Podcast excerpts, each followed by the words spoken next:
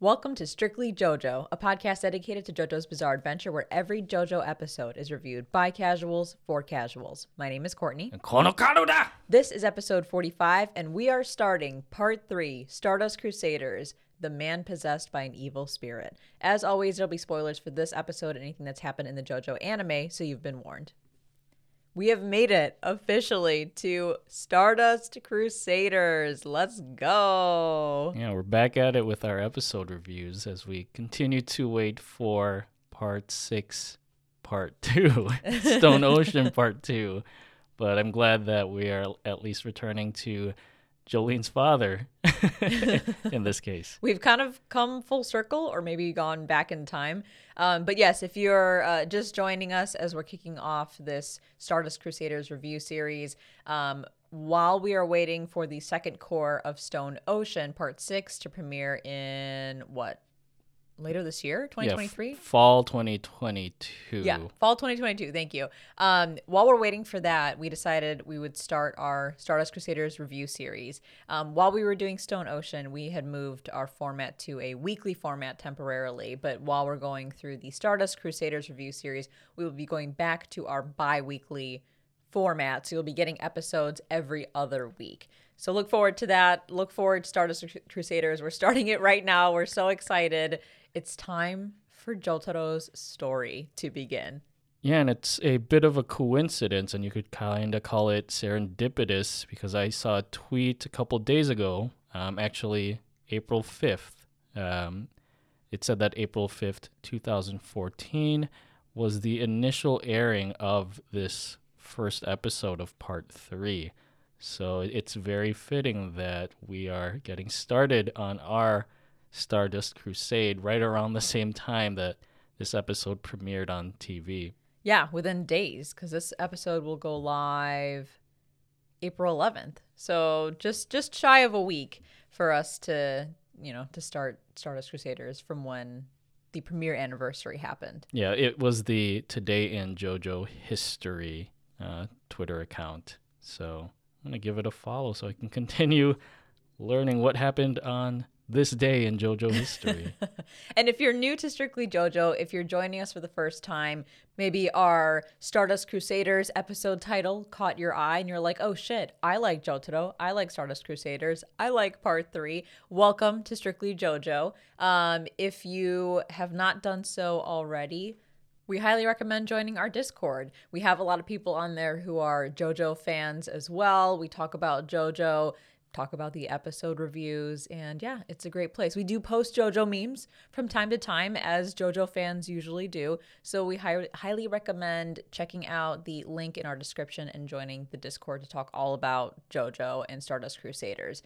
And if you're listening to us on Spotify, if you'd be so kind, we would love it if you would leave us a rating. You can do that on the iOS or Android app. You just go to the Strictly JoJo page at the top next to the follow button and next to the bell icon where you can get notifications about our new episodes coming out. There's also a star. You just hit that, leave us a rating, and it helps us out a ton. We are trying to get to 50 ratings on Spotify. We're just shy of halfway there. So, yeah, if you enjoy JoJo, if you enjoy our podcast, if you are excited about our Stardust Crusaders review series, please consider leaving, leaving us a rating. yeah, leave us as many or as few star platinums as you'd like. We'd love as many. Um, but yeah, just just, just your feedback is, is greatly appreciated. So let's jump into Stardust Crusaders. I know usually we'll chat about, you know, what's going on with us, but I feel like there's going to be a lot to talk about in this initial episode for the part 3 review series. First off, we have a new art style with part 3. One that is um vastly different, I would say, from part one and two, which I think pretty much had the same art style. We are, for the first time in the JoJo series, getting a true change in art style. And when I was a first time JoJo watcher, I was like, what the fuck is this? At first, I didn't even know if I was watching the same show. I'm like, was this a different adaptation or something? But, you know, I very quickly learned that they change art styles every part. Yeah, I think the biggest thing I noticed was that the colors were a little less vibrant. I feel like with parts one and two, you had this sort of I, I would call it like a, a neon color effect on a lot of the characters. Here it feels a little more, I would- I would say like kind of technicolor, where it's a little bit more closer to uh, like realistic colors, if you can catch my drift. I think so. Yeah, there's a, a, a slight level of realism that you get in part three with the color scheme versus the color scheme in in parts one and two. I think the craziest color scheme though is definitely part four because the sky is yellow. um, but I think the art style is way more intense. There was certainly a level of detail with parts one and two, but the aggressive usage usage of lines in part three makes it feel a little more bold than we had in the last part, specifically around like the cut jaw lines for Jotaro and, and the Jobros faces and like the lines on the cheeks and like not only having shadowing on the faces but also having gradient effects. I don't know if these are the correct terms because I'm not an artist, but having like additional shading and gradient on the faces kind of makes it really stand out. Yeah, I guess the easiest way to look at it is if you compare at the end of part two, where you get a, a brief sneak peek of Jotaro, uh, comparing how he looks in that scene to how he appears in the entirety of part three. You can tell like the, the style has has changed a bit. Uh, I feel like also in part three, everyone just has a bigger physique. Like everyone's more buff for some reason. Yeah, they were already pretty buff in parts one and two, and now they just beefed them up even further in part three. I think one of the things um, that I noticed is, again, going back to that level of realism, the shadowing is a bit more realistic as well in part three, because we had talked about in parts one and two that they actually use geometric shapes in the way that they shadow characters or I'm not sure if they do it with objects as well, but the characters, if you look at them, and you'll never be able to unsee this once I say this, so brace yourselves. If you look at the character shading, um, not like the shading and like the small details of their face and, and body, but just like the big shadows, depending on which way the light is hitting the character, it looks like a geometric shape every single time, whether it's a circle or a triangle or a square. You'll see it once you kind of give it a good look. I think they did away with that in part three and instead had more detail in the way shadows hit the characters, especially with like the folds in their clothes or the way their muscles are defined under their shirts. Like it's just very it's ex- it's exaggerated. Yeah, I'm already looking at screenshots of Jotaro in his prison cell. You can tell like they they went overboard with the amount of shading just on his jacket. Um, I, I'm surprised that they put so much detail in it. Um, makes me think like how long does it take just to?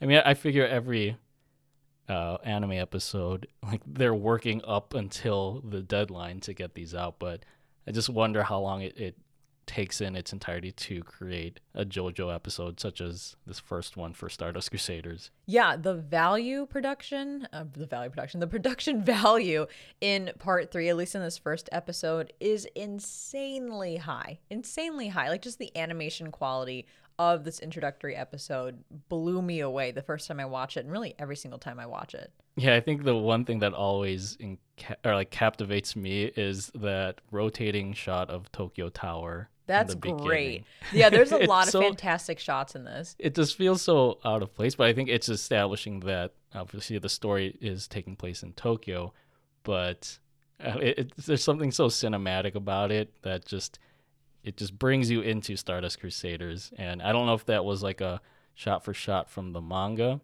um, but yeah, I, I figure like it's probably CGI, but it must have taken some work just to put that shot alongside with every other detailed shot in in this episode. And to expand on that, I also feel like uh, you're right. The panning shots are fantastic. Like it goes from panning around the boat that had Dio's coffin into, you know, Stardust Crusaders, the title card, and then you get um, the the shot of Japan, like the the landscape. You also have the panning shots of Holly and the officers as they walk down the prison hallway over to Jotaro's cell. They're just walking, right? But you get the the camera panning as they round the corner and as Holly starts running towards his cell. Um, when Jotaro reaches out to grab the um, the officer's gun, you actually see his hand rotate in such smooth animation. It's really, really cool. And then one of my favorite parts in terms of the cinematic feel of this episode is when Joseph arrives at the prison and you get the shot of his feet walking one direction along the cell bars, and then it switches to Jotaro walking uh, the other direction. It's it's another shot of his feet, and then it pans up to kind of like their torsos and kind of rotates back and forth as they're kind of as the banter goes back and forth. And I thought it was just so well done. There are so many great parts to this first episode that blow me away, no matter how many times I watch it. Yeah, it's like a boomer versus zoomer. Well, I guess in this case, it's like boomer versus Gen X, since that's when jo- like Jotaro was born in that around that time, right? yeah. um, and I think I have all these notes that I've collected over the last um, several months as we prepared for Stardust Crusaders. Um, I believe Jotaro is actually based off of Clint Eastwood, right? Mm, that's what I've heard. Yeah. That like Araki took inspiration from Clint Eastwood for Jotaro's character design. Because I think there is a picture out there of Araki and Clint Eastwood um, meeting, and he gives him a, a custom drawing of Jotaro. I'll find a picture of it. It's really cool, and we'll post it in the Discord. Yeah, I, I can definitely see like Clint Eastwood qualities in Jotaro. He's obviously a lot rougher around the edges. Um, of like the, those like westerns that uh, Clint Eastwood has been in, or like Dirty Harry. Um, and I think that's that's another thing that I, I noted going from part two to part three is you have this tonal shift from Joseph to Jotaro. Uh, whereas like Joseph is more like goofy and quirky. You have Jotaro who y- you can kind of see from the get go in this episode that he is he's quite a bastard in how he he's a fucking dick. yeah interacts with people, interacts with his mother, with with Joseph. Uh, so he's more of that like juvenile delinquent. And I think I've said it many times on this podcast that Jotaro is my favorite JoJo, but it wasn't always the case. And I think I've told this story before where we had wrapped up, well, it was my first time watching JoJo, and we had wrapped up part two and obviously I was I was on a high after completing that part. And like at that point Joseph had emerged as my favorite JoJo of the two protagonists that we had only seen up until that point. But then you wanted to go right into watching part 3 uh, and so we started with this episode the man possessed by an evil spirit and I got through it.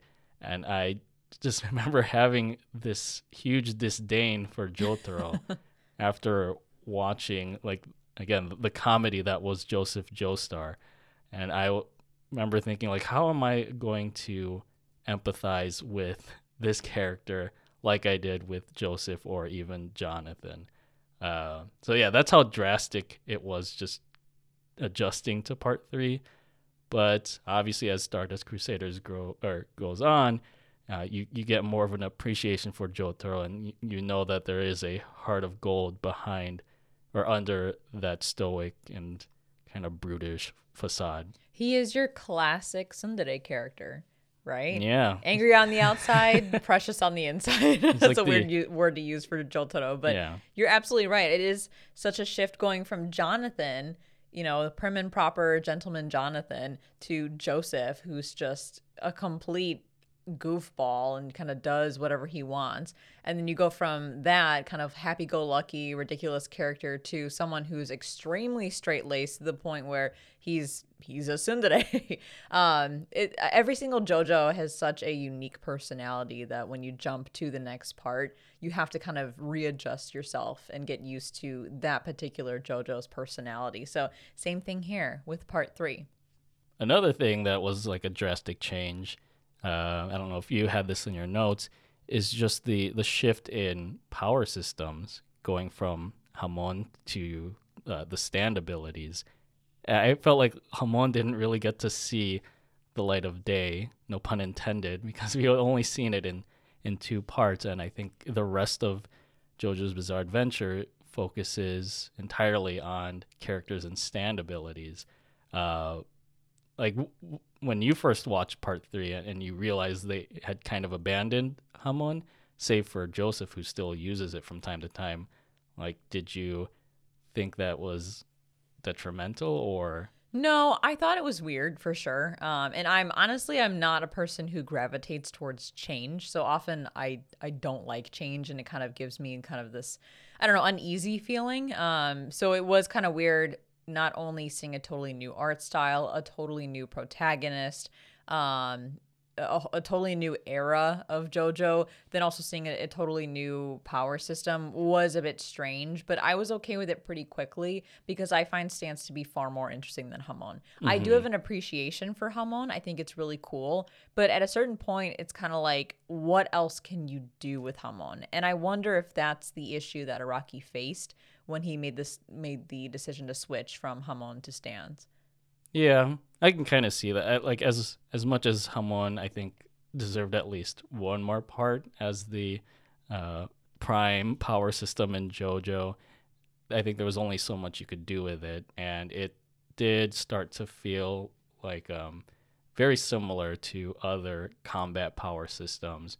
Whereas with stand abilities, you, you can kind of come up with anything as we've we've talked about with like Stone Ocean how how drastically different those stands have been in comparison to everything from parts three to five, uh, and it's I think you get a lot more flavor I think in terms of visuals too and and how like seeing the different stand manifestations how they look almost like fashionable to almost mechanic um, so yeah, I think there's a whole potpourri of things that you can do with stand abilities in comparison to Hamon. Uh, but it's nice that you get a slight transition out with Joseph still having Hamon abilities in part three. Yeah, it's kind of like quirks in My Hero, right? Like you you open up, you have a power system established that has, uh, I guess, pretty loose rules where you can be more creative with it versus Hamon, where it's the power of the sun. So like how in many the palm of my hand. Yeah, I got the power of the sun in the palm of my hand. Oh, Spider Man. Um, but uh, yeah, I mean, how many things can you do with the sun and with light, right? And and with I don't know, life energy and things like mm-hmm. that. It's just, it, I'm sure there's a lot, but it's probably far more limited than what you can do with stands. And I kind of wish that we did get a little bit more Hamon. I kind of wish Joseph throughout part three showcased his Hamon ability as the only one in the group that could use it. And because it's literally the trump card against vampires, right? Like that's mm-hmm. supposed to be what fucking kills vampires is Hamon, not stands. Although we all know how part three turns out. So I just think it's, I would have liked to have seen Joseph take the spotlight by using Hamon, but I also feel like maybe Araki figured I'll just rip the band aid off at this point because if I continue to let Hamon linger, then it's going to be harder for the audience to move on from that power system. And of course, JoJo fans will just forgive it immediately because it's JoJo. So I had a couple of tie ins from the previous parts that I thought we could call out because again I, I took these notes back when we were going through the part one review series. So with the return of dio i think we have to recognize that jonathan failed not twice but three times to kill dio and he's back. Because the first time he tried to kill dio was when they were fighting at the joestar manor. And the long chimney fall. Yeah the infinite chimney fall and then he thinks he kills him off but then what was it wang chan yeah. He like saves Dio and Dio continues to live. Yeah. And then the second time was when they were fighting at whatever fucking town Poco was from. That basically the castle, mm-hmm. right? Like where... the climax of part one, or like the the first climax of part one. Yeah. so when they're fighting at the castle, it's it's the same fight with the um you fell for it fool moment. And then the third time he supposedly kills Dio is when he blows his head up on the ship by sacrificing himself as well. Mm-hmm. And it still didn't work. Dio is still back. And on top of that, he has Jonathan's body. So sorry, Jonathan. yeah. I kind of wrestled with that at first because like Dio returning as the main antagonist for part three, it, it does kind of diminish Jonathan's like triumphant victory against him in part one, especially with that very poignant scene between the two of them on the ship as it's, as it's exploding, because uh, Jonathan's embracing Dio as a as a brother, and Dio doesn't know how to handle it, and then the ship explodes. But then here he miraculously comes back, and I'm sure we'll, we'll talk about that um, after our synopsis. Uh, but the more I thought about it, it it kind of like it can be justified because I suppose that you know Dio I always think represents the, the greatest evil in the JoJo universe, and because of that, you can't dispose of someone who is as malicious and nefarious as like the devil so easily.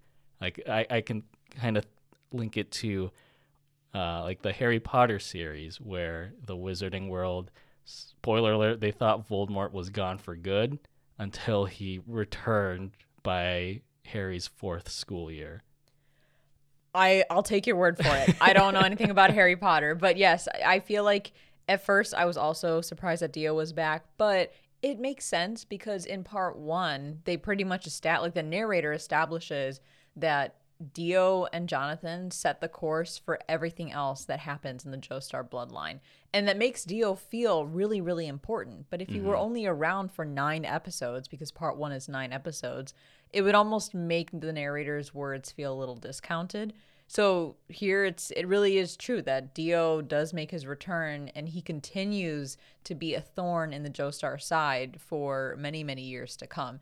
And at first I was like, "Damn, Jonathan's the only one who didn't get to finish off his his, you know, his antagonist of his story." But we have part four, where technically Josuke didn't finish off the uh, the antagonist of mm-hmm. his part. So Jonathan, you're not alone there. You and Josuke are in the the you know the camp of not being able to kill off their villain, or at least have the killing blow. Well, Jonathan still killed Dio. He just didn't know Dio was gonna come back. I guess. I guess. Josuke did not fully kill off uh, Kira. So yeah, okay. Well, okay, I'll put it this way. Jotaro has kill stealed twice now. He kill stealed yeah, yeah. he kill stealed Dio from Jonathan, and then he kill stealed uh, Kira from Josuke. So that's that's Jotaro's legacy. yeah, so makes him the best JoJo in my book. Um, but yeah, this is makes me think of a Dark Knight reference. Here you go. It's when Joker says to Batman that you know they are destined to do this forever in terms of always facing off against each other. And it's the same case here with Dio. He is the biggest thorn in the Joestar family's side, so it only makes sense that we see him continue his journey to take down the bloodline that welcomed him with open arms. Right? It, it's just so strange. But again, I think Dio as like evil incarnate. So yeah, um, good old Dio. Can't wait to talk about him some more. Uh, we also had a theory that we had talked about back in part one, and I'll bring it up again because it ties right into part three. And people theorize that Star Platinum is Jonathan's spirit manifested mm-hmm. because um, the Ora was first actually said by Jonathan in part one, Ora Ora.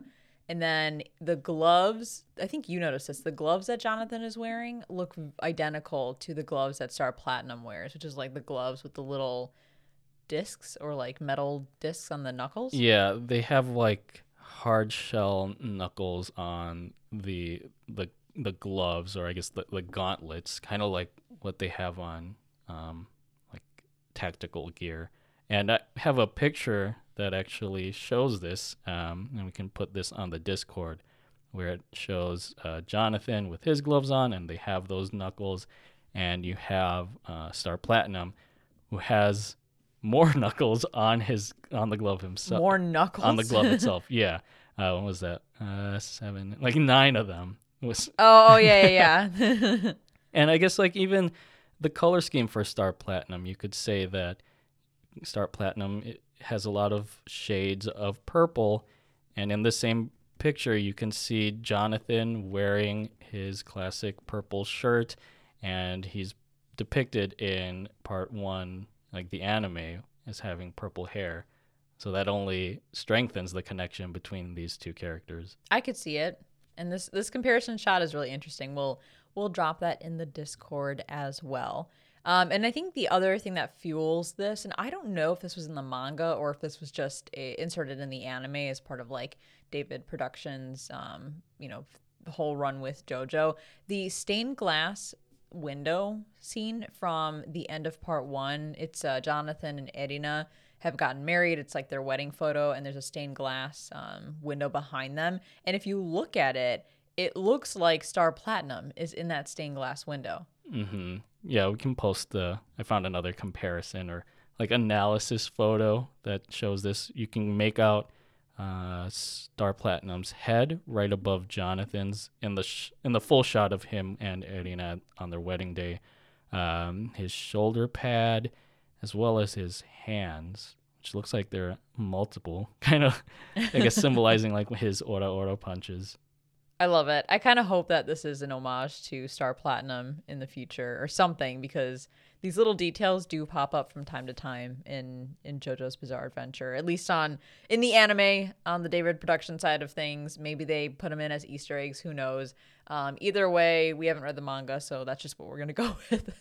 yeah, but it makes sense because stands are a manifestation of one's fighting spirit and obviously the Joestar blood is so strong with the fighting spirit that you would think Jotaro's own stand ability is derived from the I guess he wasn't the first Joestar, but the, but the one who really showed like strength and resolve in the Joestar family, which is Jonathan himself. Yeah, he's the one that started it all. The story starts with Jonathan. Yes, we have George Sr., but the story really didn't start with him. The story starts with Jonathan, and now we are here at Jotaro.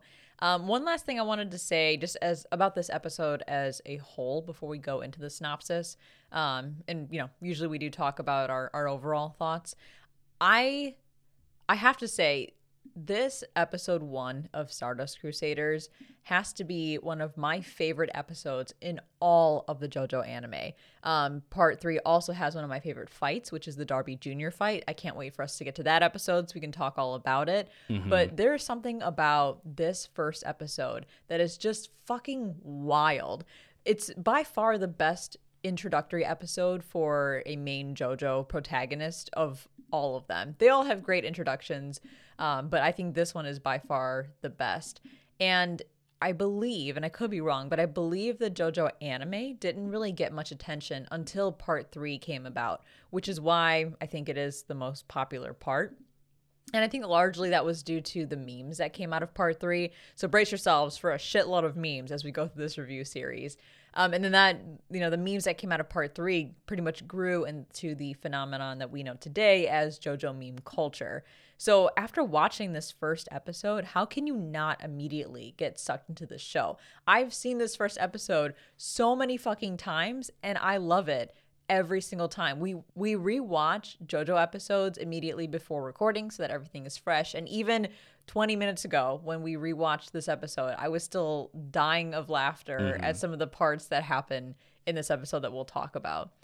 It's just it's just so over the top and ridiculous in such an entertaining way. And I feel like with this episode and with Stardust Crusaders, David Production really captured the true essence of JoJo's Bizarre Adventure, especially with with the overall adaptation too, but with this this episode in particular.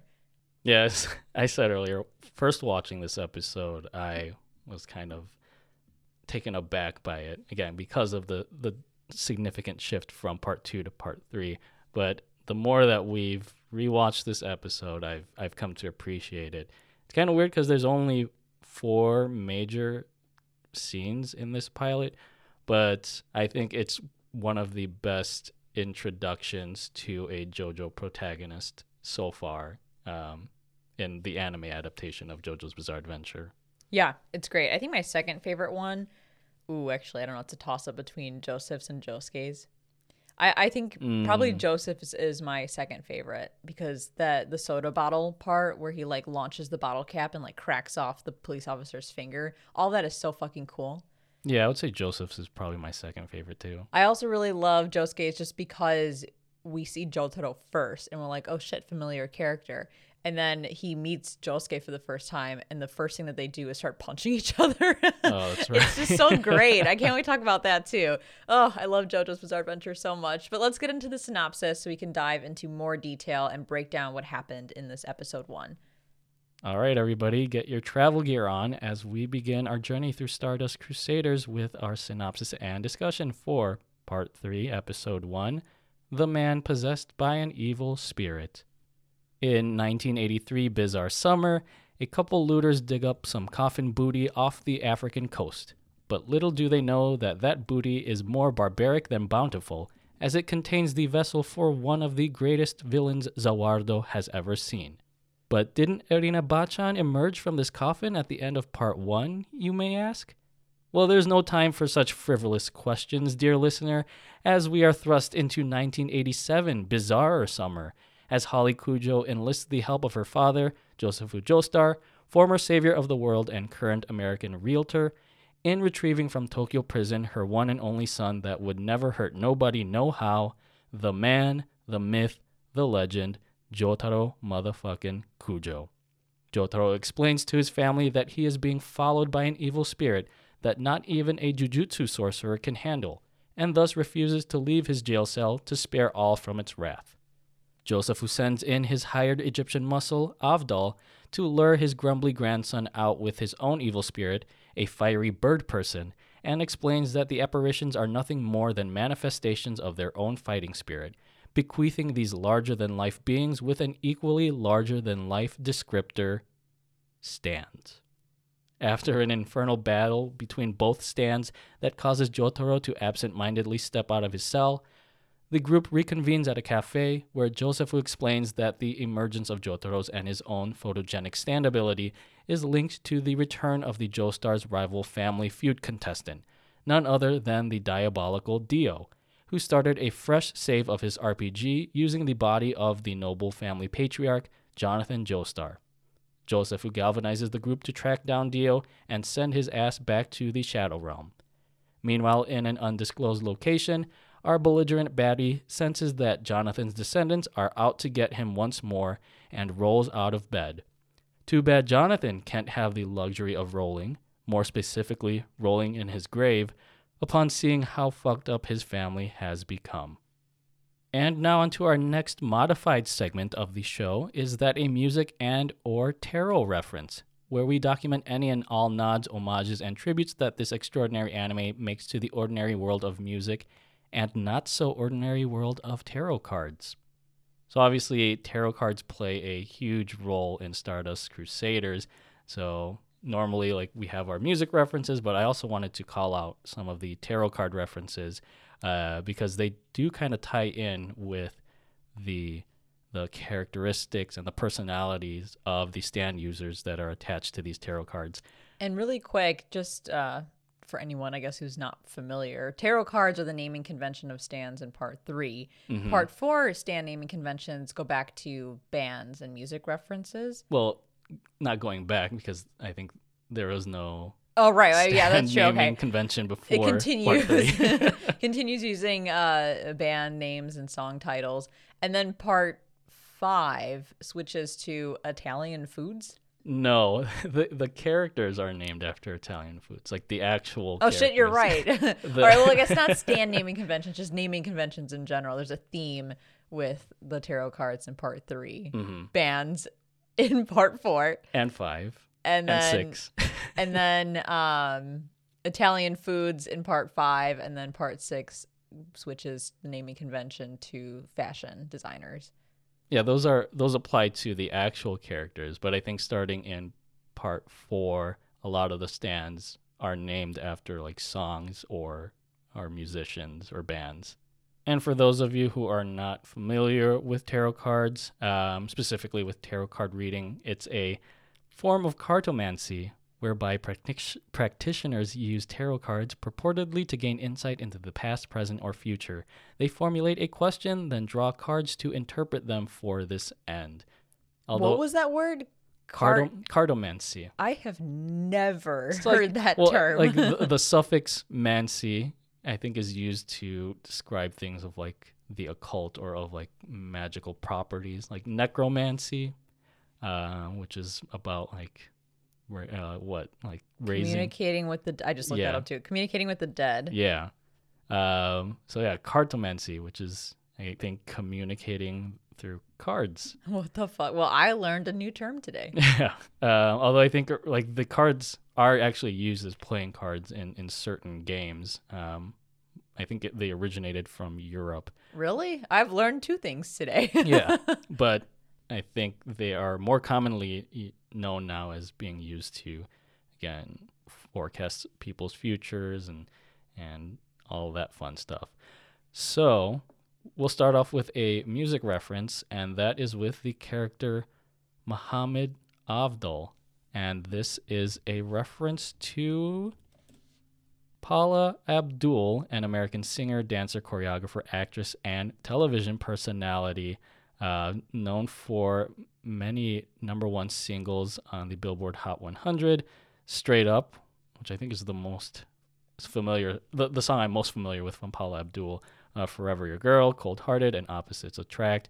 A lot of us millennials probably recognize her as one of the judges, the original judges on the television uh, singing competition American Idol. I remember when you told me just the other day that Abdul was named after Paula Abdul. And I was like, no fucking way. I had no idea. I never knew that. And I I find that really odd because when I think of Paula Abdul and I think of um, Muhammad Abdul, I don't see any correlation. I, I'm like, these two people look completely different. Like there's there's no no correlation at all in my mind. So I don't know how Araki decided to name Abdul after Paula Abdul. Maybe like he he loved uh, Paula Abdul's music, uh, but yeah, they're only really linked through last name. What is Um, her ethnic origin? Uh, it says here on Wiki that her father, Harry Abdul, is of Syrian Jewish heritage. Um, her mother uh, was part of or grew up in a Canadian Jewish family. Oh, okay. I was gonna say maybe she's Egyptian, like Abdul is. I- I'm trying to like think of any link, but I don't know. Araki can do whatever he wants, I guess. Yeah. And so, speaking of Avdol, we come to our first tarot card reference, which is with his stand, Magician's Red. This is in reference to the Magician, which is the first tarot card in the deck. Uh, it says here on the broad level, the magician is interpreted with energy, potential, and the manifestation of one's desires. The card symbolizes the meetings of the physical and spiritual worlds and the conduit converting spiritual energy into real world action. So I guess it's semi fitting for uh, Avdol and Magician's Red because besides the glimpses that we get of Star Platinum, with Jotaro calling it like the evil spirit, we get the full uh, full introduction into stands with Magician's Red because that uh, when Avdol summons it, we, we see. I think the Magician's Red is the first stand we see properly and fully in the entire series. yeah. It also says from the JoJo Wiki uh, that with the tarot card, the Magician, this also symbolizes the beginning of something, as it is the first tarot card in the deck. Um, Avdol is shown to be the first character to act on many things. He's the first character to properly use a stand and get into a fight, the first to encounter Dio, and the first to throw himself into danger to save someone. So a lot of firsts. Oh, that's cool. I Yeah. like that. And we move on to our second uh, tarot card reference, and that is with Jotaro's stand, Star Platinum. It's not given a name yet at this point. I think that's in episode three. But Star Platinum's name is in reference to the star, which is the 17th tarot card, which I guess makes sense because at this time Jotaro is 17 years old. Uh, the star- Until he's not, when Araki decides to make him 18 for some reason. well, maybe they celebrated his birthday. Uh, No, I think it's crusade. confirmed that he just decided to switch the Oh, age. It wasn't a birthday thing. I think he changed the year that um, Stardust Crusaders took place, and that then bumped up Jotaro's age. Oh, I see. Well, that kind of ruins the 17. well, for now, for now, technically. But, yeah. um, but the card, the star, it's supposed to symbolize renewed hope and faith. and a sense that you are truly blessed by the universe. I guess that kind of that kind of describes Jotaro. Uh, I guess in terms of hope, because he is really the only person that is capable of standing up to Dio because he is uh, a Joestar. But is he a hopeful person? No, I'd call No. him. He's not an optimist. he's very much a realist. I like that. Like truly blessed by the universe. Uh, that makes me think like when he says at the in his battle with Dio, he's like, "Oh, so it's the same type of stand as Star Platinum." Like his stand is so blessed that it can match the exact same ability of his nemesis's stand. Nemesis's stand. and the last tarot card reference we have in this episode, again, it's not mentioned by name, but it's with Joseph's stand, Hermit Purple. This is in reference to the Hermit, which is the ninth tarot card. The Hermit suggests that you are in a phase of introspection where you are drawing your attention inwards and looking for answers within. You are you are in need of a period of inner reflection away from the current demands of your position. I think that second sentence um, that I feel like applies to Joseph in this first episode. In need of a period of inner reflection away from the current demands of your position. I think it's established here that Joseph has gotten himself, uh, or like he has built himself a, a real estate company uh, and is probably traveling around the country trying to sell real estate. But then he is summoned to Japan uh, by Holly, knowing that there's something amiss with his his grandson. Uh, so I think that's this card is pretty fitting of Joseph. Uh, I think the Hermit is also sometimes considered the mature and wiser version of the Magician, and that also makes sense because Avdol's stand is connected to the Magician, and you can kind of see like a, a sort of mentor mentee relationship between Joseph and Avdol. yeah, that's really cool. Hearing this, because this is the first time that I'm really hearing the context around the tarot cards that each of the stands are named after. And it's almost like Araki did his research mm-hmm. and was very thoughtful and intentional in the way he named the stands. Yeah, I'm I'm curious to know why he felt so compelled to include um, references to tarot cards, or even why he um, came up with the premise of Stardust Crusaders. Like, what drove him to do that? I'm sure there's an article somewhere that explains that. And now it's time for the JoJo meme rundown, where we list each new JoJo meme that appeared in this episode. And oh my god, there's going to be so many from part three because most JoJo memes originate from part three. So here we go. The first one I have is uh, actually the first two relate to Jotaro being in the jail cell. Um, the first meme is the the age old question of how did Star Platinum get all that cool stuff for Jotaro when his stance range is only two meters? Yeah, I, I have something about that uh, later on, but um, that was what I was wondering because now that we know like certain stands, um, they they have they're either like long distance or short range or what's the the third one? Um, like an automatic stand, Yeah, uh, I think Star Platinum fits more within that short range. power stand. hmm Yeah. So who the fuck knows? Um, maybe Araki forgot. The other meme related to the jail cell sequence is Star Platinum bringing Jotaro really cool stuff, and then Jotaro saying it's an evil spirit, and then Star Platinum just crying. He's like, "Well, what am I to you?" I'm like, poor Star Platinum. He's just trying his best to befriend his stand user, and his stand user thinks he's an evil spirit. Well, you know how Jotaro is at this point. He he's a very practical kind of guy. yeah, he just says whatever comes out of his mouth. The next meme is when Joseph explains what a stand is to um to Jotaro. And the meme is is in particular a tweet that someone put out that says persona the game persona. This is your persona called such as it is a manifestation of your rebellion and a mask for you to face hardships. Jojo's bizarre adventure. They call it a stand because it stands next to you. Yeah. just the most bare bones explanation and that's kind of the way joseph explains it in the episode. He's like because it appears next to you it's called a stand. Like okay that's fine. I love how he says it so dramatically, as if this is a huge revelation and then the last one, which is my favorite from this episode. Oh, wait, no, there's two more. The second to last one, which is my favorite from this episode, is when Jotaro gets pissed off at Avdol. He walks up to the the um, jail cell bars, and then Star Platinum like rips the bars apart and like flips his head backwards, all you know, masculine like.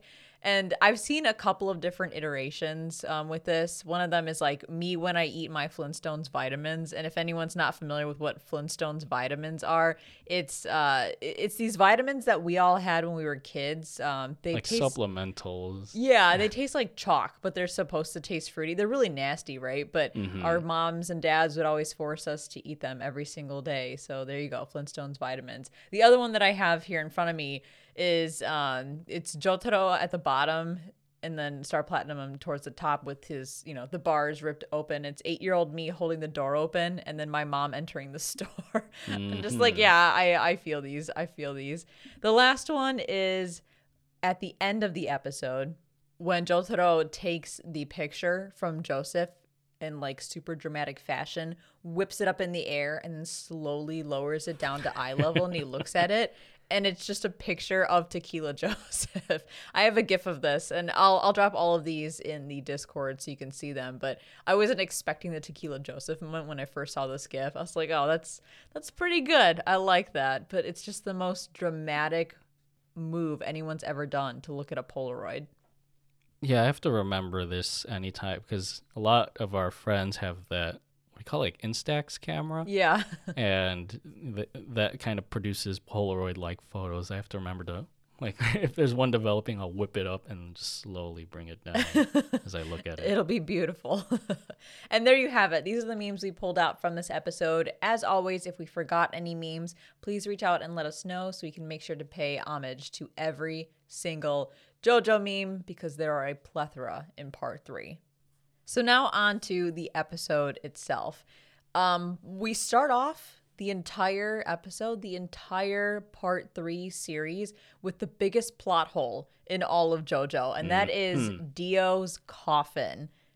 It's so confusing. It doesn't make any sense because what we were told in part one was that there was only one coffin available and that Erina and Lisa Lisa as a baby were in that coffin out at sea waiting to be rescued, right? Yes.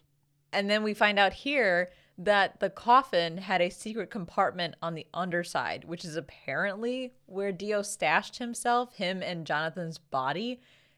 And how did Erina not know or see Dio make his way into the bottom compartment of this coffin? He's fucking huge. Jonathan's body is huge. There's no way she wouldn't have seen that.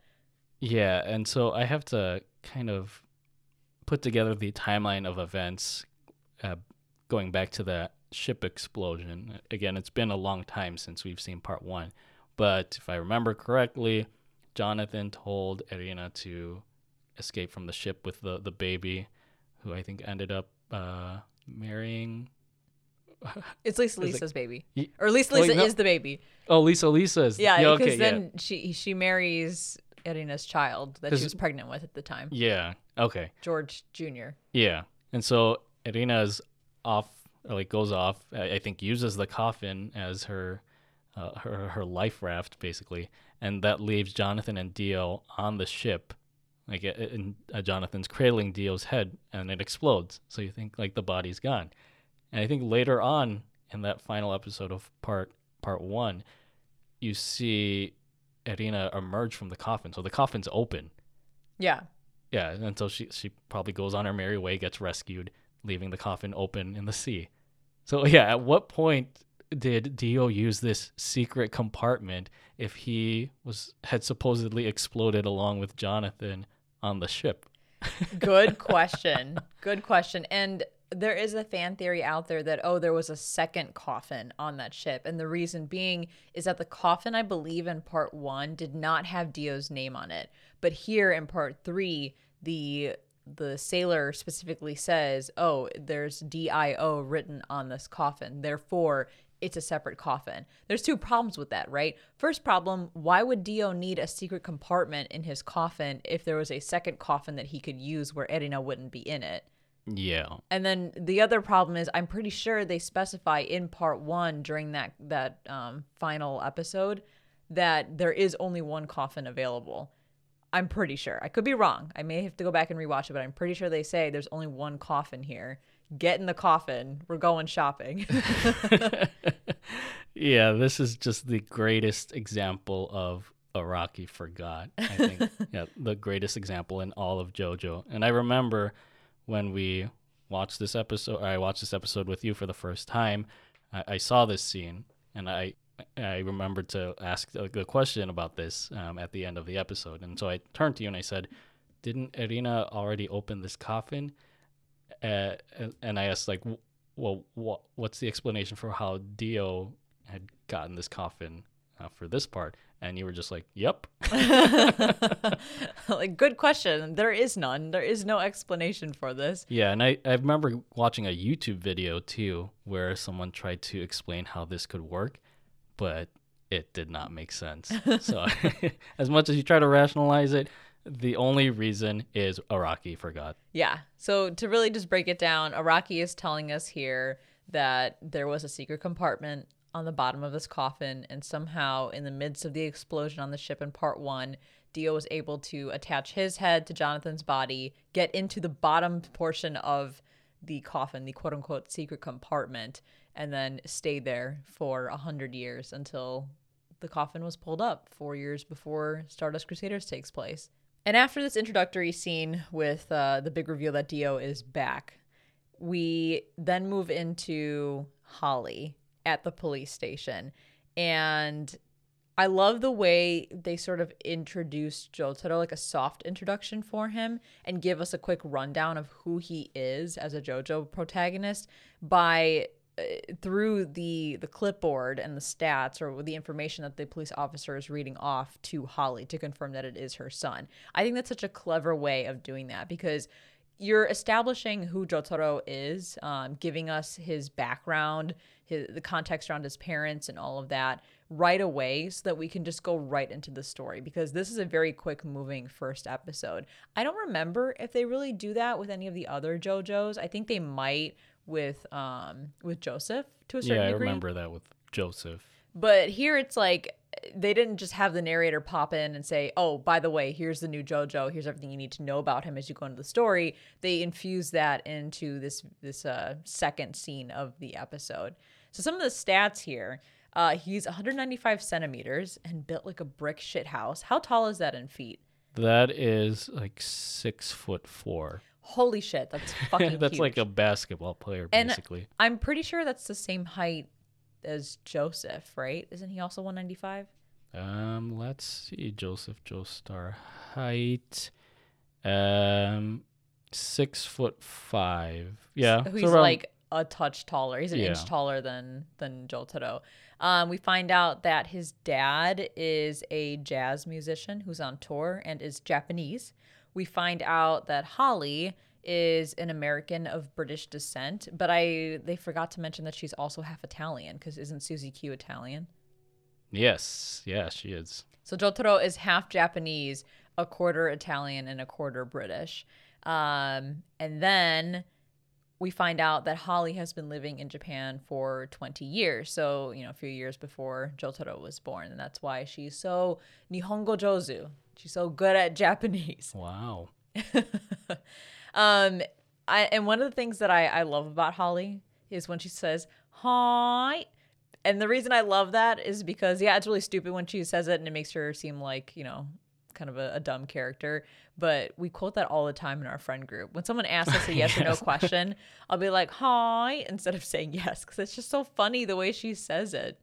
And technically, her name is Holy Cujo, but most people overseas anyway call her Holly because uh, I think it's two reasons. It's one, the subtitles write Holly instead of Holy, but also the way the Japanese voice actors pronounce the word holy is hori, which sounds more like Holly. I guess Mm, uh, that's my my rationale for it. So yeah, technically her name is Holy Kujo, but um, we all know her here in in the West as Holly. Holy Kujo, Batman! I was yeah, I was trying to find if there was a reference in her name to any sort of music or a musician, but I don't think there was. I keep thinking Holy Diver, which is a song by the band Dio. Uh, which Oh. I, I thought like I think Dio is kind of named after that band, but that's a that's just a stretch. That's just me thinking things. The rationale I've read, and I think this is possibly a fan theory, is that Joseph wanted to name her Holy because he just adores his daughter so much. And I think it's just like a doting father wanting to express his love for his daughter. So he named her Holy, which is like a very nice name. Yeah. Yeah, you know.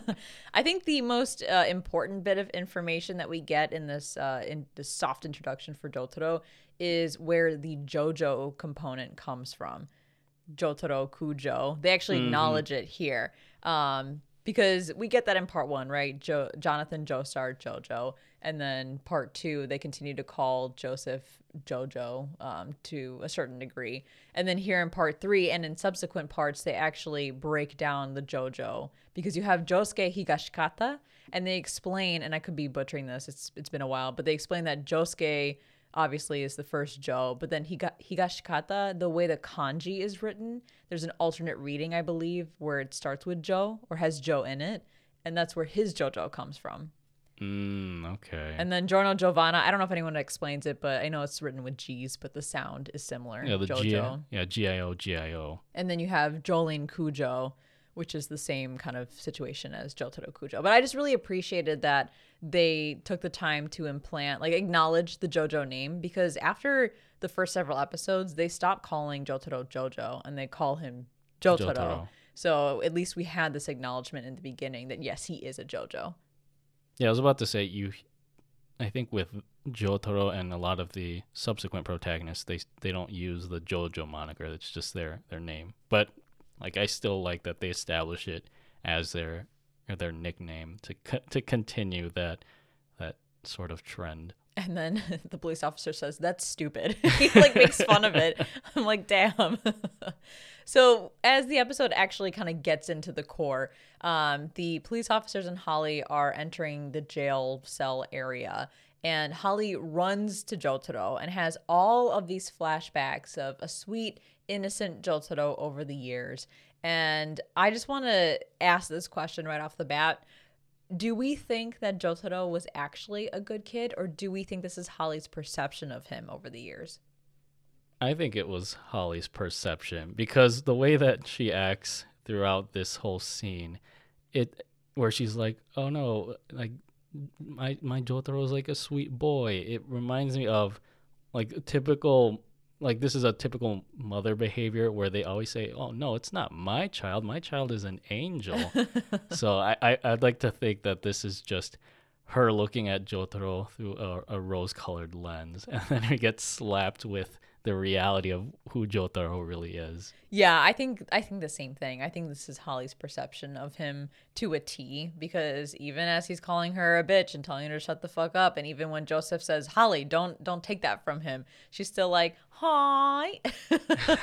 so yeah, she's like Joseph was to her. She is a doting parent to Jotaro, regardless of what his behavior is actually like. hmm And when when it's revealed, like we we see Jotaro for the first time, and he's like, "Shut the hell up! You're so damn annoying, you bitch." I was like, "Hot damn! Like, this is the new the new JoJo protagonist." Let Uh, me just paint this picture for you. I mean, I'm sure everyone listening has watched this episode. They they've seen this whole this whole thing kind of play out, but this is probably the the biggest reason why this is one of my favorite episodes in all of JoJo's Bizarre Adventure. And this is definitely my favorite character introduction or main JoJo introduction of all of them. So again, you have Holly running down the hall, all worried about her sweet little boy with all these flashbacks of like Jotaro's a toddler, him in junior high, him in high school, him saying things like, Thanks for the great food that you made me, just like him being a total angel, right? And then as soon as she gets to the jail cell, it zooms in on his fucking face and he screams, Shut the hell up. You're so damn annoying, you bitch. And then Holly goes, hi, all happy. And then as soon as she says that, the fucking title card comes crashing onto the screen.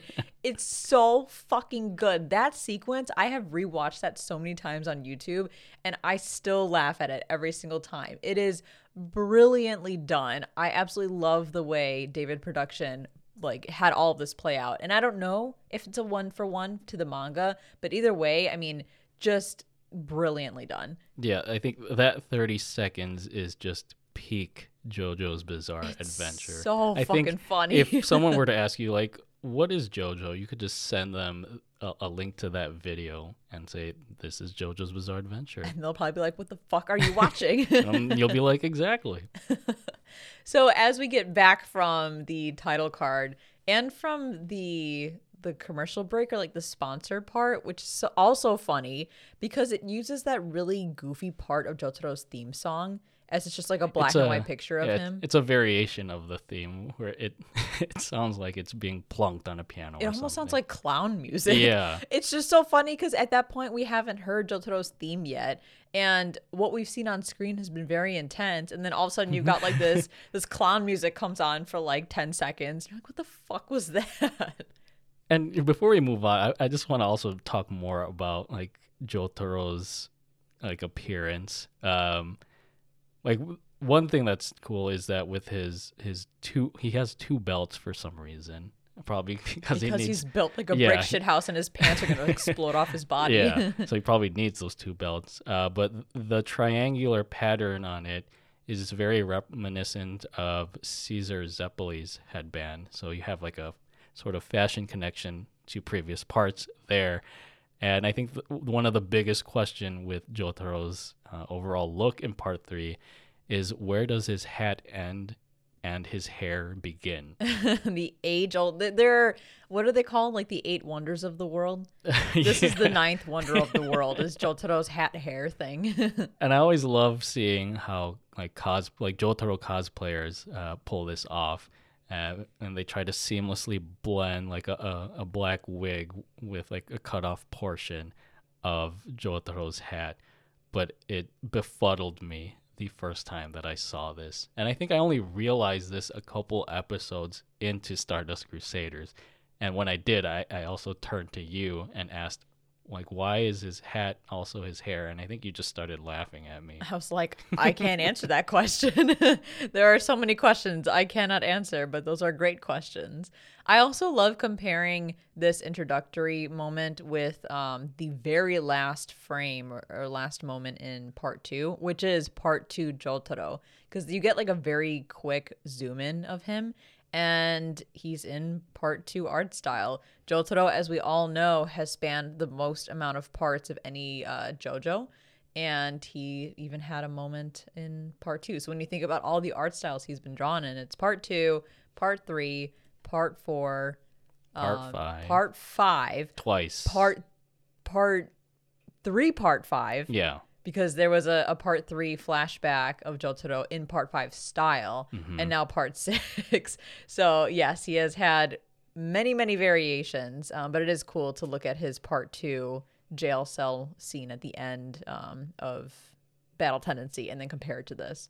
yeah and i think uh his appearance at the end of part two uh they use the manga colors for his outfits so his jacket and hat are like in the scene they appear like a dark blue and then he has his um kind of purple lavender shirt uh, Which means maybe he changed clothes. I don't know when he was in the jail cell. no, obviously, I think it's just it was just a stylistic change on David Productions' part. But now we know him with the anime colors of just the the black hat and jacket and the olive green shirt. So then we move on to the airport scene, which is just great. And before we really talk about the airport scene, I just want to talk about Jotaro and Joseph. After watching this episode yet again, I have to say, I, I feel like Jotaro is Joseph's karma at work. Because mm-hmm. it's so funny throughout this whole episode seeing Joseph get really flustered and frustrated with Jotaro, especially because he's a stupid, like a very stupid, stubborn kid. And I think back to the way Speedwagon got frustrated and flustered with Joseph back in part two when Joseph was younger. So I feel like this is Joseph's karma. He he made Speedwagon want to pull his hair out, so now Jotaro's doing the same to Joseph. I mean, there are a lot of characters in part two that couldn't put up with Joseph's shit. but yeah, I feel like this is the universe throwing it back at him. Definitely, definitely. But the airport scene opens up with Holly so excited to see Joseph, Joseph equally excited to see her, and then he shoves that poor Japanese guy out of the way and says, "Move." I love how like the it's a seamless transition because in part two, uh, I think he kicks a a, a Japanese guy. The, at- at the Japanese guy rolls over his foot with Yeah. his suitcase and then he like pushes him or kicks him or something. Yeah, and then you shouts, "I'll never forgive the Japanese," and you still have that same behavior tied in here. Same energy. yeah, that's, I love that consistency. I love that Joseph also says, if my only daughter needs help, I can be anywhere in the world in 24 hours. This plays into the, the very in depth conversations that we've had throughout our part two review series that Joseph loves his friends and family and prioritizes them more than anyone else. And it's especially true with his daughter. I mean, you can tell Holly is spoiled, probably because Joseph was very wealthy um, both when the money he inherited and I think becoming a real estate tycoon. He, he had a lot of money, but then also just doting on his daughter because he, again, loves family so much. We see it all the time with the way he was overprotective of Erina and Speedwagon and Caesar, and now we're seeing it with Holly. Yeah, just one of those noble Joestar qualities that continues on with these protagonists.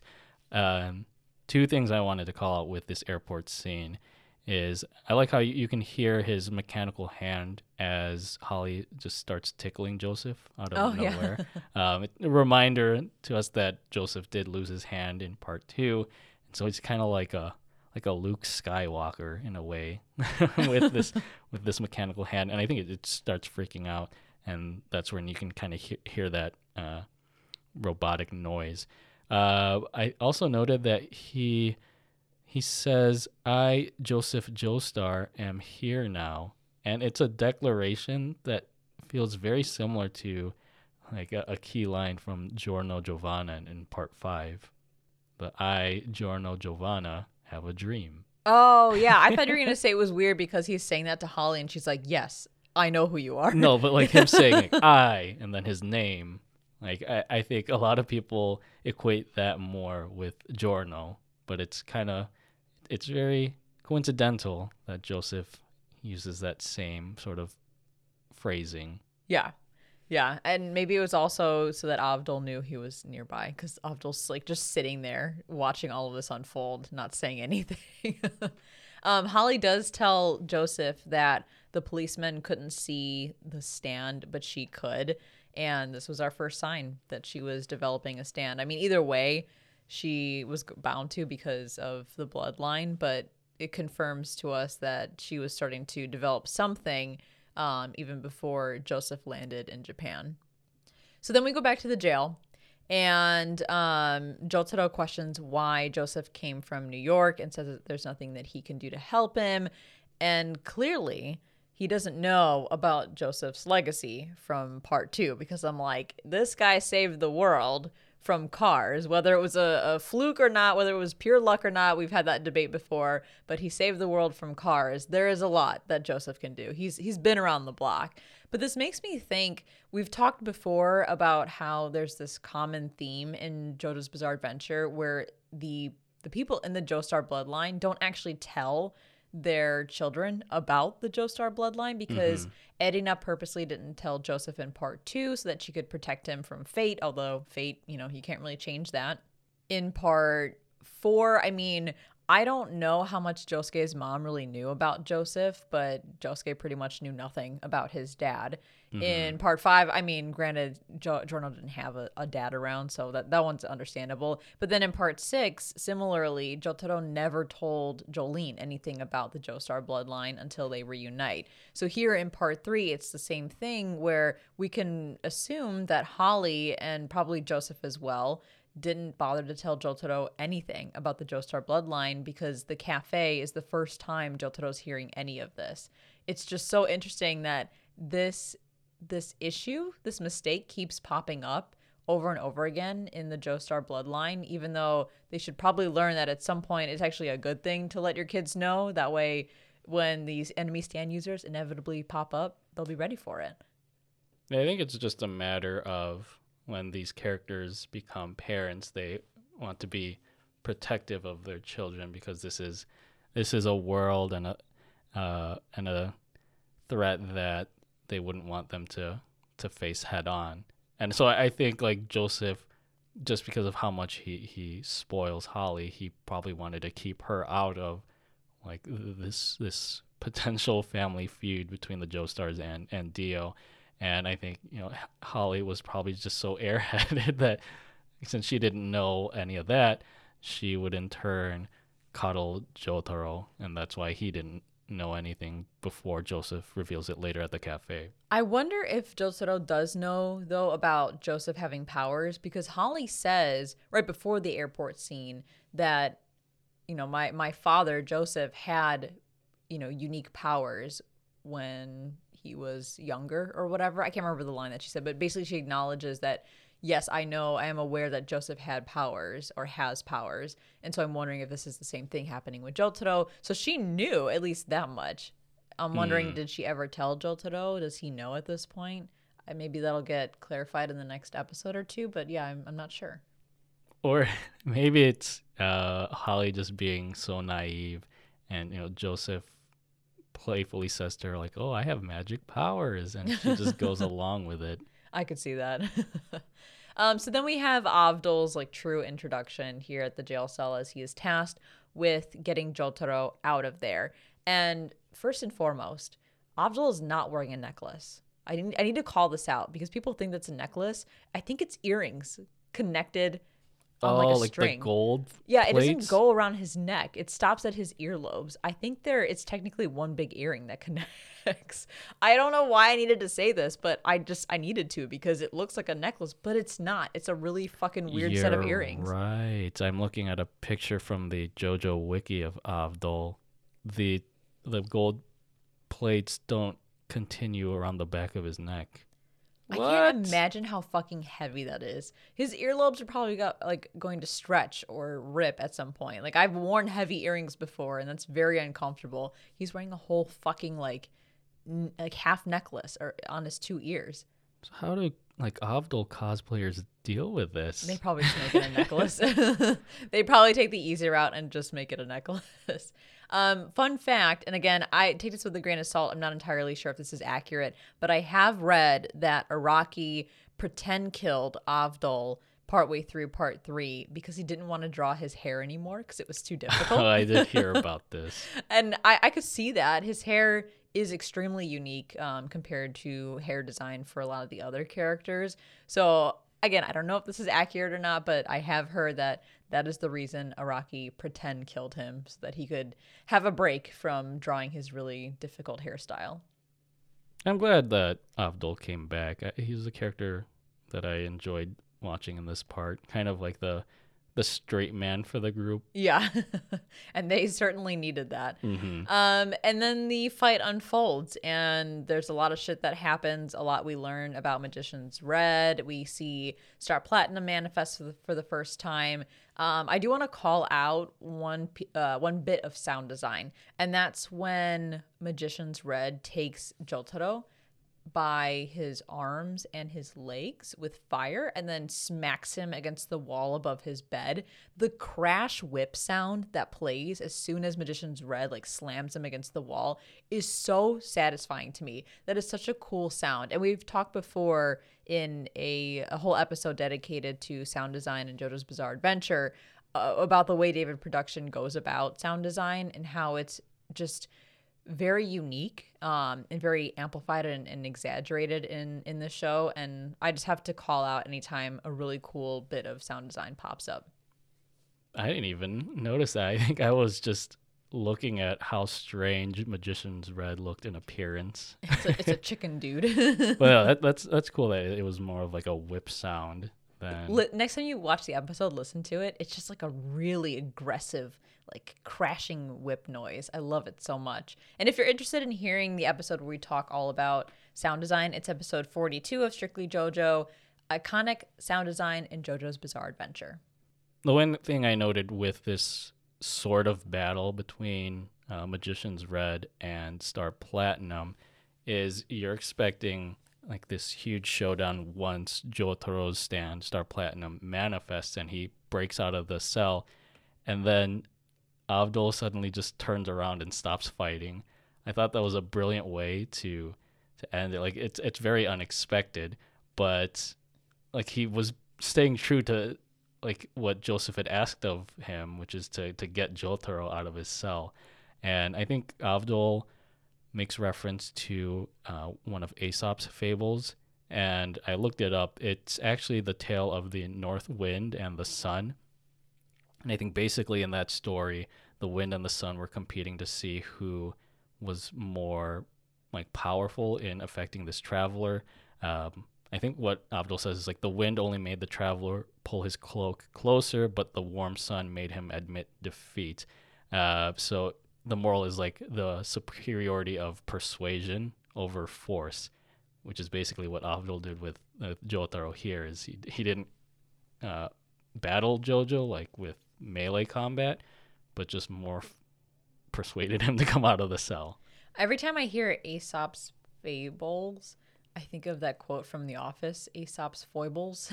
Oh, oh, that's uh, yeah one of the uh, Oscars trivia group. Um, Yeah. that trivia episode. I also, I just suddenly thought of like ASAP Rocky. oh, that too. Yeah, I guess. Aesop Rocky. I also really love um, in this, you know, final jail moment the POV for the policemen where they can't see anything that's going on. They just see Jotaro flying through the air and they just feel the heat like intensifying throughout the the area. They're like, what the fuck is happening? They look at the thermometer and it's like skyrocketing. It's fun the few times in JoJo's Bizarre Adventure where we get to see things from a non-stand user's point of view. Yeah, that's true. They're just so oblivious. Not oblivious to what was going on, but they were like, "What the fuck is going on? What is going on?"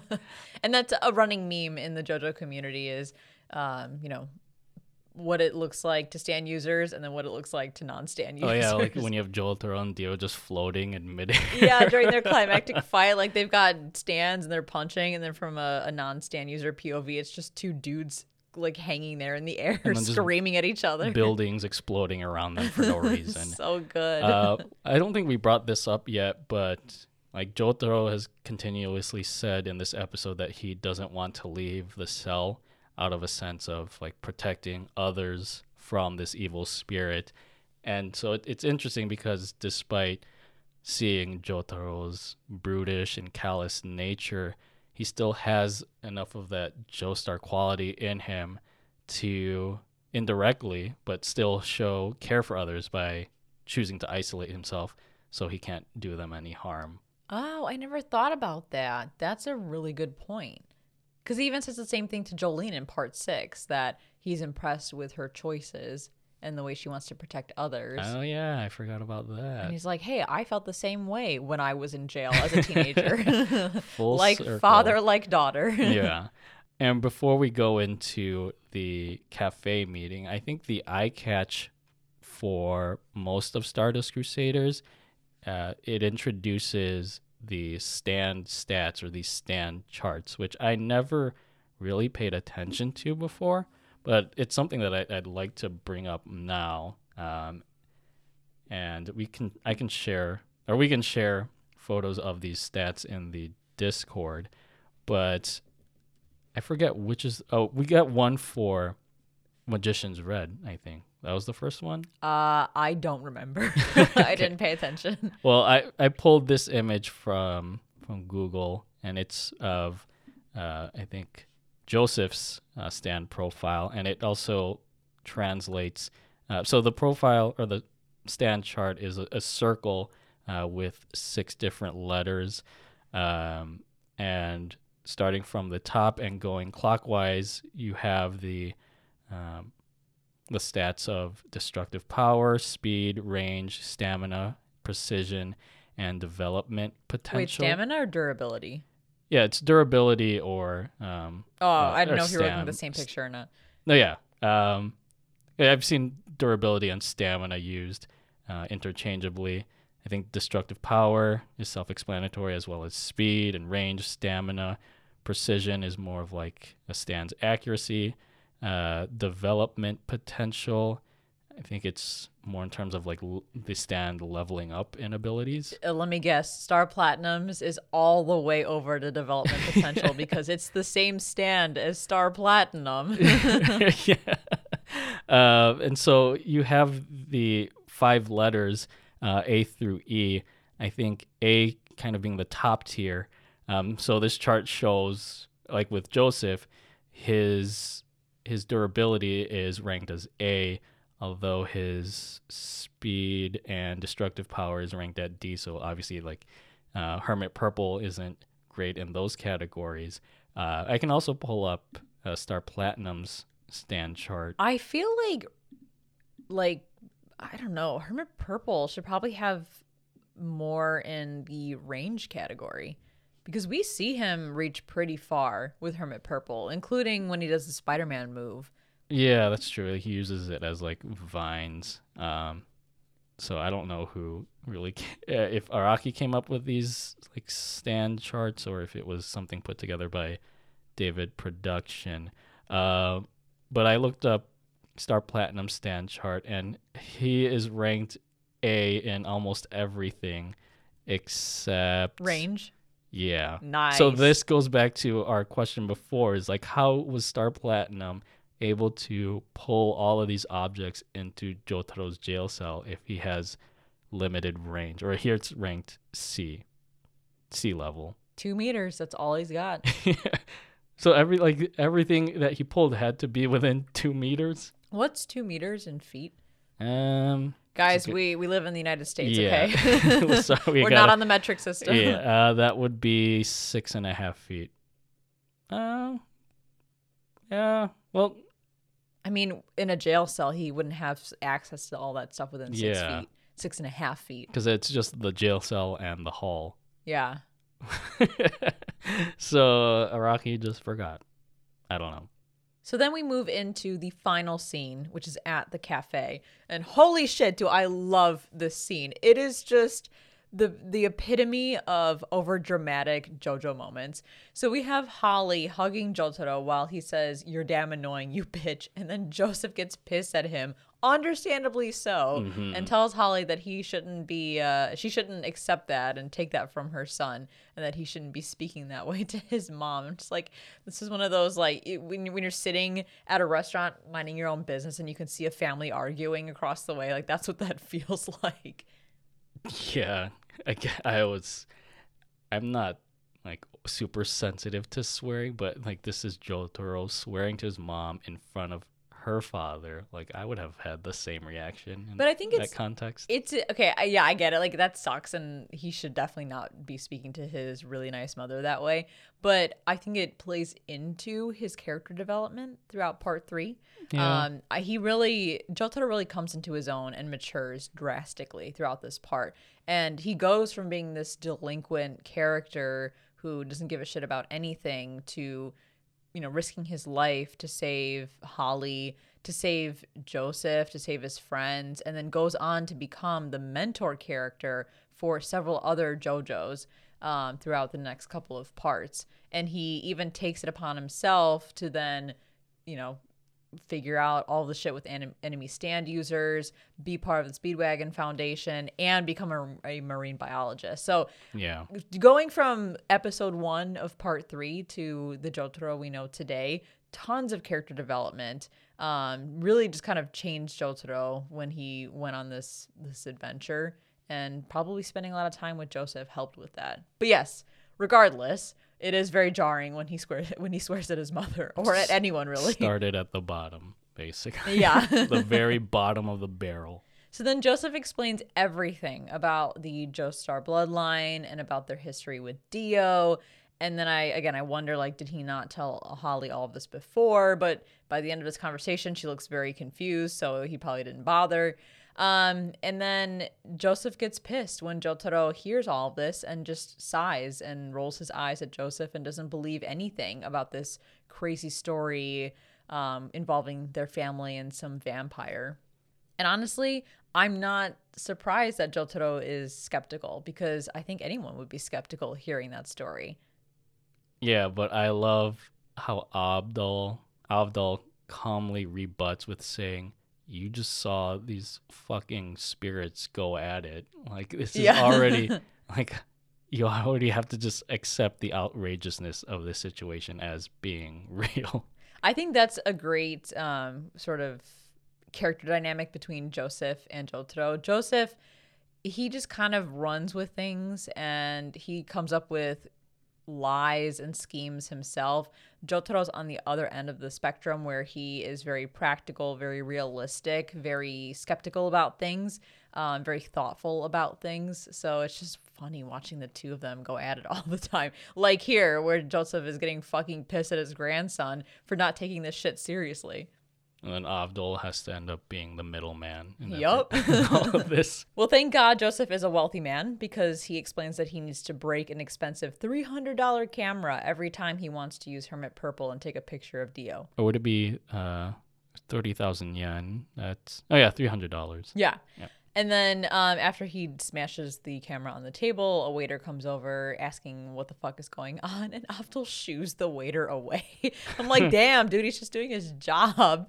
Um, and then Joseph goes into an explanation around the Joseph, the Joseph, the Joestar birthmark. And this is the first time we're getting a true call out about the birthmark in JoJo's Bizarre Adventure again, I could be wrong. I probably should have done, done a little more research before this episode, but I believe in the manga in parts one and two, they did not have the birthmark. But David Production added the birthmark to those parts in the anime adaptation to make the story mo- more cohesive when it came to the birthmark explanation in part three. Because you do see the birthmark on Joseph throughout part two, because he's wearing like a tank top most of the time. And I'm pretty sure you see it in part one on Jonathan. Yeah, I'm looking at two screenshots. We can probably share this in the Discord too. Um, one with Joseph and the birthmark, and the other is Jonathan. I forget which enemy he's facing, but the enemy's on the ground, and you can faintly see it's covered in shadow, but you can see the Joestar birthmark on Jonathan's back. So it's nice that David production kept that consistency here, despite uh, like chronologically the birthmark appearing in the manga in part three. I also really like that Joseph talks briefly about Lisa Lisa, saying that his mother told him that his father died when he was young, but also had the birthmark. It just kind of makes me think that, you know, the few times that Joseph references Lisa Lisa plays into the fact that they were finally able to spend time together after the conclusion of part two. Because, I mean, Lisa Lisa left him when he was a baby, and now they're making up for lost time. Because I believe at the end of part two, Joseph and Susie Q move to America with Lisa Lisa because she remarries. And it's that fucking face that Joseph makes where he looks Oh, like really ship. just, he looks like so fucking pissed that he has to move to America. You're like exasperated. yeah. so then um, the second to final scene, or I guess moment in this episode, is the photo itself. And they make this photo reveal so fucking dramatic. It's it's hilarious to watch. You have Jotaro constantly asking about the photo more and more aggressively as Joseph is instead trying to tell the story about Dio and the Joestars in such an over the top way. And then Jotaro grabs the photo from across the table, whips it in the air, and then slowly lowers it to eye level while the music gets more and more intense and reveals a picture of Dio on Dio on Jonathan's body, Dio with Jonathan's body. Mm-hmm. Again, like the the whole cafe scene is just ridiculous in the best way. It just makes episode 1 that much better. And you get that iconic shot of Dio with his back turned to the camera and holding up. I don't. It, The do you- shadow pose, I think they call it Dio's shadow pose. where it kind of looks like the the heart thing that K-pop fans use. oh yeah, I guess. right. Is that is that how Dio's posing? I, I don't remember now. He kind of is. Like his fingers. No, he's got. It's like his um, middle finger and thumb are touching each other. Oh, you're right. I, I was gaslighting myself. uh, but th- this just came to mind. So it's clear that Dio is standing in this photo, right? Yes. When it cuts to Dio later, doesn't Dio like wake up in a bed? Uh shit, yeah, you're right. Araki forgot. I don't know. Unless he was posing like this in bed. or he was standing up and then he then laid down after the picture was taken. I don't know. no, well, that would have been a very opportune um, time to have taken the photo. Then This is also, I don't know if this is the exact picture, but this is also the same picture essentially that Giorno has in his wallet in part five of his dad. which how did the fuck did he get that picture? I have too? no fuck. I And- think his mom gave it to him. I don't know, but yeah, it's it's the Dio shadow pose picture that Giorno has in his wallet, and then he goes to um to mimic at the end of part five.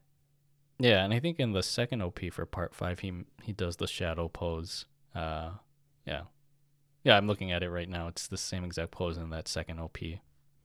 And then in the final, final, final scene of this episode, we have the um the Dio reveal. I mean, he's been revealed like six times in this episode, but like Mm-hmm. now we see him in action. But we don't see his face. I think that's always shadowed until like the very end. It's we don't see his face reveal um until was it season two of of Stardust Crusaders? It was a while into the show Yeah, because they keep him kind of shrouded in the in the shadows. hmm Even though like we we know what the fuck Dio looks like, but they wanted that suspense. Yeah, we, we they wanted to reveal part three Dio art style for like a later day. But um I guess one thing I, I didn't know and I caught this time around was that Dio came back four years ago, but the Joestars started manifesting their stands um as early as one year ago. More recently, of course, for Jotaro and Holly. But Joseph says that his stand manifested a year ago. So timeline wise, Dio comes back four years ago, but then one year ago is presumably when he used the stand arrow on himself, activating the stands across the Joestar bloodline. But then, like, it took a little while, I guess, for Jotaro and Holly to get theirs. Okay. Yeah, I wonder why it was Joseph first, then Jotaro, and then Holly. Well, Holly probably already started manifesting it because she was able to see Star Platinum Oh in the jail. right. Mm. But maybe because she's um uh, got a a weaker spirit, she's a weaker person than Jotaro and Joseph. Maybe it just took longer for her stand to actually fully man- manifest itself. Um, but yeah, I don't know. I my guess, my logic for this is maybe it's based on bloodline because Joseph is older oh, and and closer. closer, to Dio and Jonathan. That's why his stand activated first. Also because he's more skilled and probably has a stronger aura just based off of his life. Aura. Yeah, his aura. or his aura. yeah, I guess it, it manifested pretty quickly for Jotaro because again he has more. I would say more of a fighting spirit than his mother. Yeah, definitely. Um, and then that's it. Then Dio's back, and then we get a preview for the next episode, and that next episode is Kakyoin's introduction. Yeah, I like um, one more thing is like Dio. One of the last things he says is talking about with the Joestar, um, realizing that they are still like his uh, Jonathan's descendants are still alive and and well, um, tying it back to this must be like fate, and this is a fate that he must be rid of and a destiny he must erase. Uh, so we have another use of the theme of fate and destiny uh, coming full circle with part three. Uh, and so this will be a very interesting journey as we learn more about how Jotaro's fate is intertwined with Dio's fate. You know what's interesting to think about? This is all Dio's fault. If he didn't activate his stand power, the Joestars would have never known that he came back, All right. right? Because I think it's not until because Joseph says that he acquires the coffin, but I don't know if he specifies when he acquires the coffin to do his research. So it may be a year ago when his stand manifested, and he was like, "Oh shit, I'm using Hermit Purple. I can see Dio. I got to find out more about what's going on here." Oh, I didn't even catch that he procured the coffin. Yeah, I think he says something along those lines, probably through the Speedwagon Foundation. Interesting. The the coffin that serves as a terrible MacGuffin. the MacGuffin. And so that brings us to our final thoughts for part three, episode one The Man Possessed by an Evil Spirit.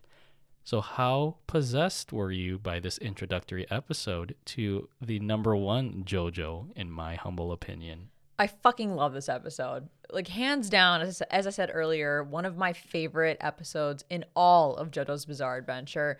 I think it's fucking hilarious. It's wild. It's over the top.